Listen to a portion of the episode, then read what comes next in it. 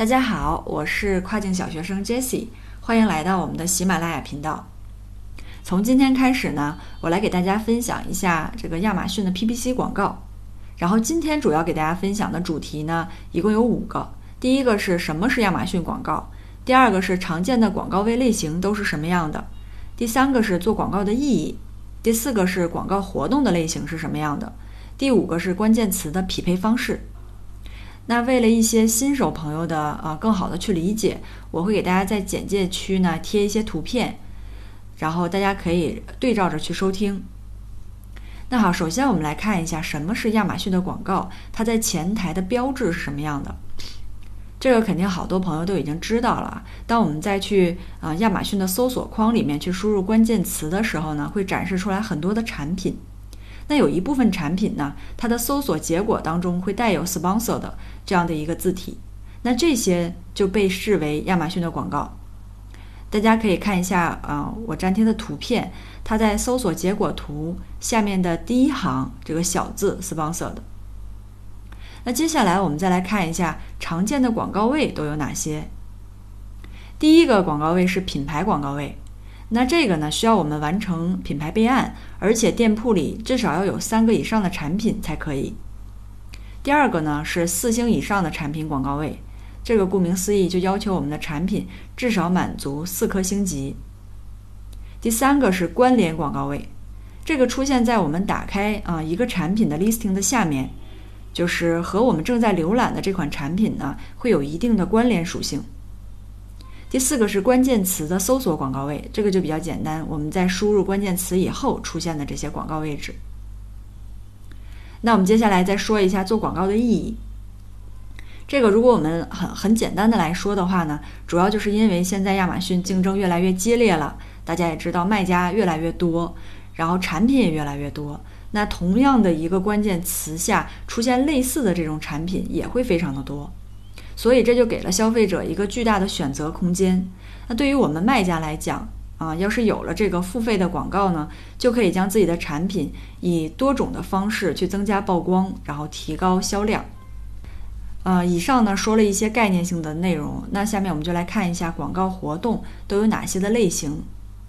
第一个类型是商品推广，这个主要就是根据投放关键词展示的亚马逊站内广告。买家可以使用关键词来搜索或者是查看类似商品的卖家产品广告推广。第二个是品牌推广，这个就是以前的头条搜索广告，也是根据投放的关键词去展示的亚马逊站内广告，让卖家可以在广告中去推广自己的品牌的头条、logo 或者是至多三项产品。这个可以使买家被导引到品牌商店的首页。或者是一个特定的着陆页。第三种是展示型推广，这个是将买家导引到特定的商品页面。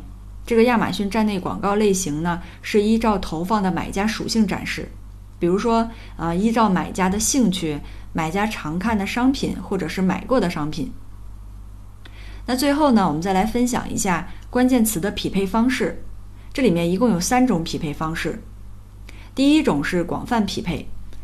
嗯，那这种广泛匹配方式呢，可以给我们的产品带来一个最大限度的曝光。如果说客户的搜索词当中包含所有的广告关键词或者是同义词，都会被匹配，然后去激活我们的广告。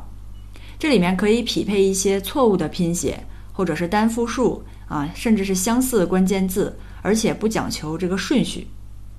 那当然，它这种匹配方式呢也有缺点，它的缺点就是虽然。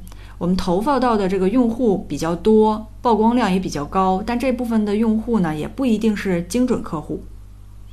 第二种匹配方式是短语匹配，在设置的关键词前后呢，我们可以添加一些单词，这个里面就包括识别单复数，还有 ing 或者是介词等等。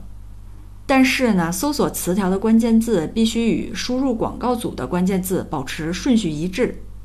相对于刚才说的广泛匹配来说呢，稍微更精准一点。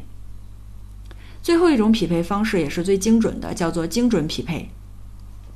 那客户的搜索词必须和我们的广告关键词完全匹配，或者是和广告的这个关键词十分接近的词匹配，才能够去显示广告。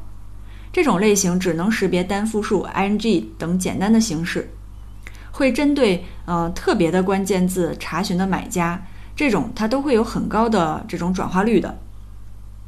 那呃说了三种匹配方式，可能大家会有一点晕，那我们就来举一个案例，这样能更好的去区分这三种匹配模式的区别。我们来以烧烤手套为例，英文是 grill gloves。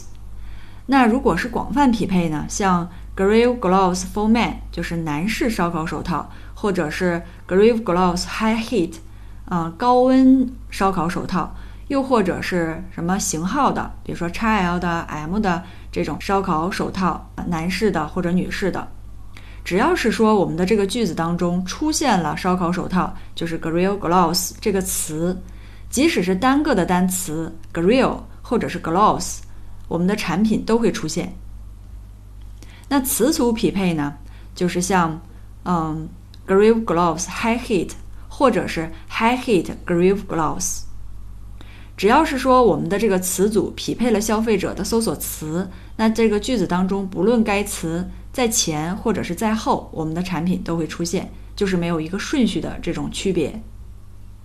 那最后呢？如果是说精准匹配，就是当消费者仅仅是输入了这个 Grieve Gloves 的时候，我们的产品才会被触发，展现到消费者的面前。好了，以上呢就是今天分享的内容。下期呢，我们将继续分享一种更偏向于实操的啊一个方法，是不同匹配类型的广告活动的设置方法。那如果对今天的内容大家还有疑问的话呢，也欢迎给我留言。感谢大家的收听，我们下期再见。